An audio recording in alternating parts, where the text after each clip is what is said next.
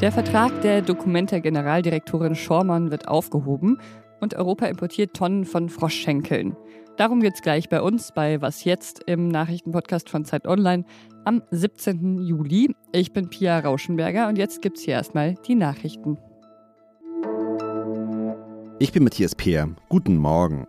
Russland hat laut der Regierung in Kiew neue Raketenangriffe vom Kaspischen Meer aus gestartet. Vier von insgesamt sechs Raketen sind den Angaben zufolge abgefangen worden. Russland hat gestern angekündigt, die Angriffe auf die Ukraine auszuweiten. Mindestens 16 Zivilisten sind laut der Ukraine bei den jüngsten Militärschlägen getötet worden. Der ukrainische Präsident Volodymyr Zelensky forderte seine Landsleute auf, sich von Russland nicht einschüchtern zu lassen. Die AfD in Baden-Württemberg hat sich in einer turbulenten Vorstandswahl auf die Nachfolge der bisherigen Landesvorsitzenden Alice Weidel geeinigt. Der Bundestagsabgeordnete Markus Frohnmeier und der Landtagsabgeordnete Emil Senze bilden künftig eine Doppelspitze. Senze wird dem völkisch-nationalen Lager zugerechnet. Unruhe gab es bei der Wahl unter anderem wegen Gerüchten über angeblich manipulierte Stimmgeräte. Der baden-württembergische Landesverband der AfD wird seit kurzem vom Verfassungsschutz beobachtet. Redaktionsschluss für diesen Podcast ist 5 Uhr. Werbung. Diese Woche in der Zeit? Die Bücher des Frühlings. 16 Seiten blühende Fantasie. Von gefährlichen Liebschaften, einer Flucht auf dem Mississippi und magische Erzählkunst. Das Literaturspezial zur Buchmesse in Leipzig. Die Zeit, Deutschlands größte Wochenzeitung. Jetzt am Kiosk oder direkt bestellen unter zeit.de/slash bestellen.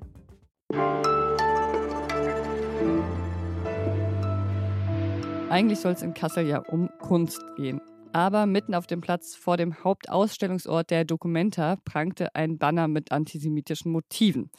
Und während danach dann natürlich eine große Debatte in Gang kam, war die Documenta-Generaldirektorin Sabine Schormann erstmal von der Bildfläche verschwunden. Jetzt wurde in beiderseitigem Einvernehmen ihr Vertrag aufgelöst. Und das kommt zu spät, sagen einige. Unter anderem Dirk Peitz, der Chef des Kulturressorts von Zeit Online. Hallo Dirk. Hallo Pia. Sabine Schormann hat das Bild natürlich nicht selbst gemalt, aber was hätte sie als Generaldirektorin anders machen müssen? Oh, das ist, äh, wie, wie viel Zeit haben wir? Ähm, äh, ich musste auch einen langen Text gerade schreiben darüber und der, da steht auch nicht mal ein Drittel drin, was man hätte sagen können. Das Problem bei der aktuellen Dokumenta, was die Verantwortung für die Kunst, die dort ausgestellt wird, ist halt folgendes. Äh, das Kuratorenkollektiv Ruang Grupa aus Indonesien hat quasi die Verantwortung so weiter delegiert. Leute haben Leute eingeladen, Gruppen wurden eingeladen. Man weiß im Grunde gar nicht mehr, wer da zuständig ist. Es sind insgesamt rund 1500 Künstlerinnen und Künstler dort mit Arbeiten vertreten. Und Sabine Schaumann jetzt zu sagen, sie hätte aber hinter quasi all diesen 1500 Künstlerinnen und Künstlern stehen sollen, wäre jetzt ein bisschen arg viel verlangt. Aber nun ist da auf dem prominentesten Platz in Kassel ein 20 Meter hohes Banner erschienen. Das hätte man schon sehen können. Und interessant in dem Zusammenhang ist halt auch, es war ja nicht da, als die üblichen Pressevorbesichtigungen waren wo dann Kritikerinnen sich halt die Ausstellung anschauen an den verschiedenen Orten. Es wurde erst später aufgehangen. Das führte auch zu, sagen wir mal, Irritationen. Und in der Aufarbeitung des Falls hat sie sich natürlich dann auch nicht so vorbildlich verhalten. Die Dokumente soll jetzt aber grundlegend reformiert werden. Was erwartest du dir davon? Das ist erstmal eine gute Idee. Äh, es gibt verschiedene Probleme ähm, in der Konstruktion. Äh, dieser Veranstaltung, die ja nur alle fünf Jahre stattfindet, aber eben von einer gemeinnützigen GmbH veranstaltet wird, wo äh, das Land Hessen drin ist und die Stadt Kassel und interessanterweise der Bund nicht mehr im Aufsichtsrat dabei ist, aber trotzdem noch Geld gibt über die Bundeskulturstiftung.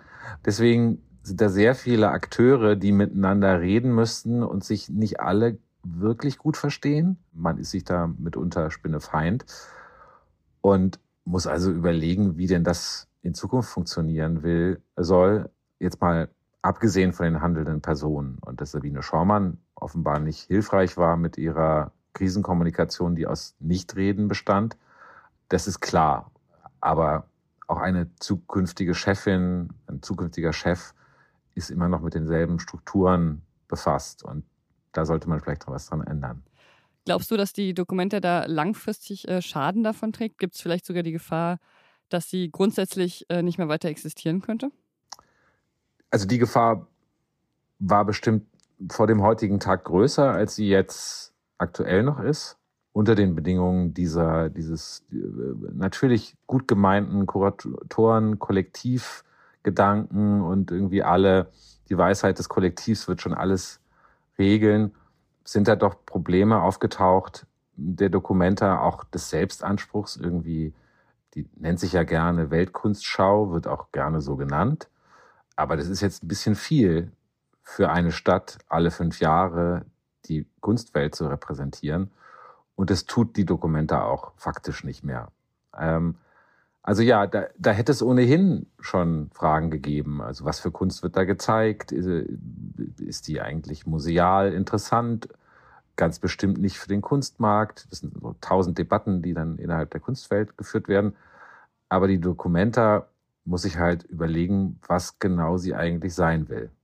Dann vielen Dank dir, Dirk. Bitte.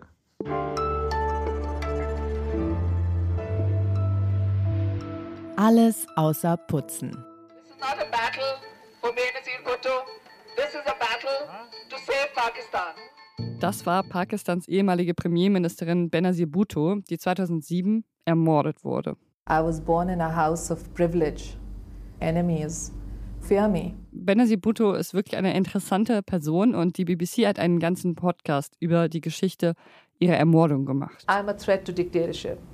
I'm a threat to the extremists. Der ist zwar schon ein bisschen älter, aber immer noch ziemlich hörenswert und man lernt überhaupt sehr viel über Pakistan. Ein Land, über das ich vorher zum Beispiel nicht besonders viel wusste. There is an all too dramatic death and the puzzle of how Pakistan works or fails to.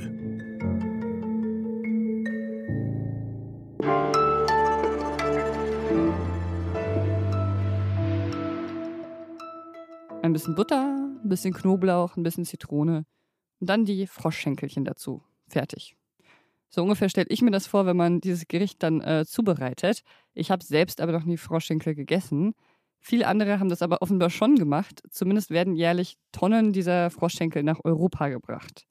Die Chefreporterin von Zeit Online, Dagny Lüdemann, hat dazu recherchiert und weiß, warum der Handel von den Froschschenkeln für uns alle ein Problem ist. Hallo Dagny, hast du denn schon mal Froschschenkel gegessen?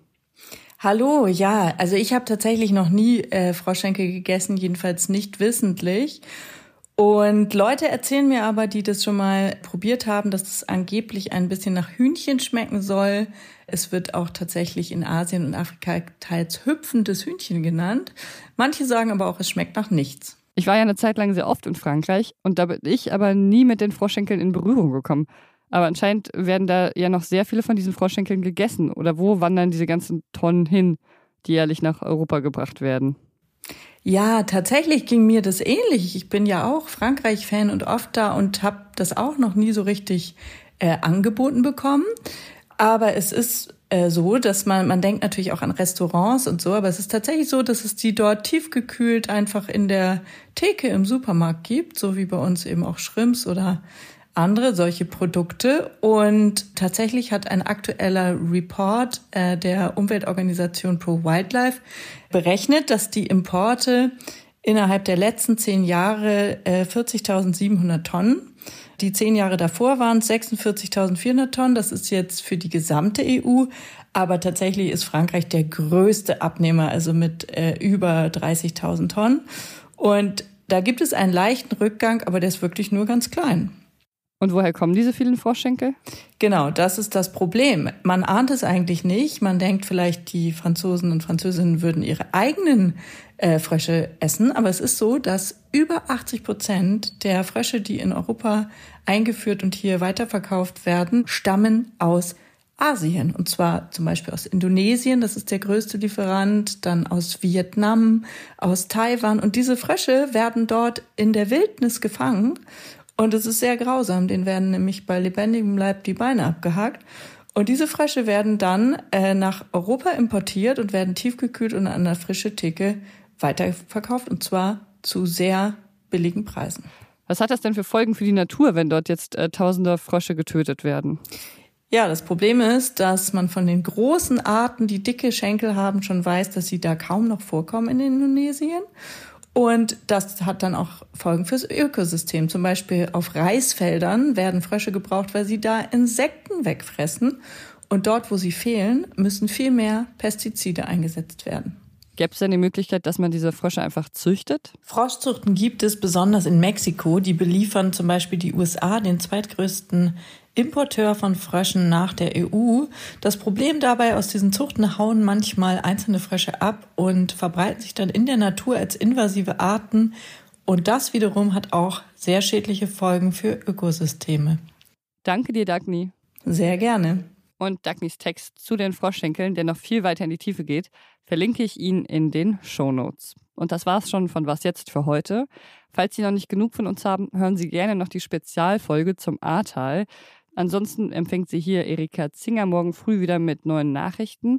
Sie erreichen uns wie immer unter wasjetzt.zeit.de. Da können Sie gerne auch mal Ihre Podcast-Tipps hinschicken mit Podcasts, die auch schon etwas älter sind, aber immer noch genauso hörenswert. Ich freue mich drüber. Ich bin Pia Rauschenberger.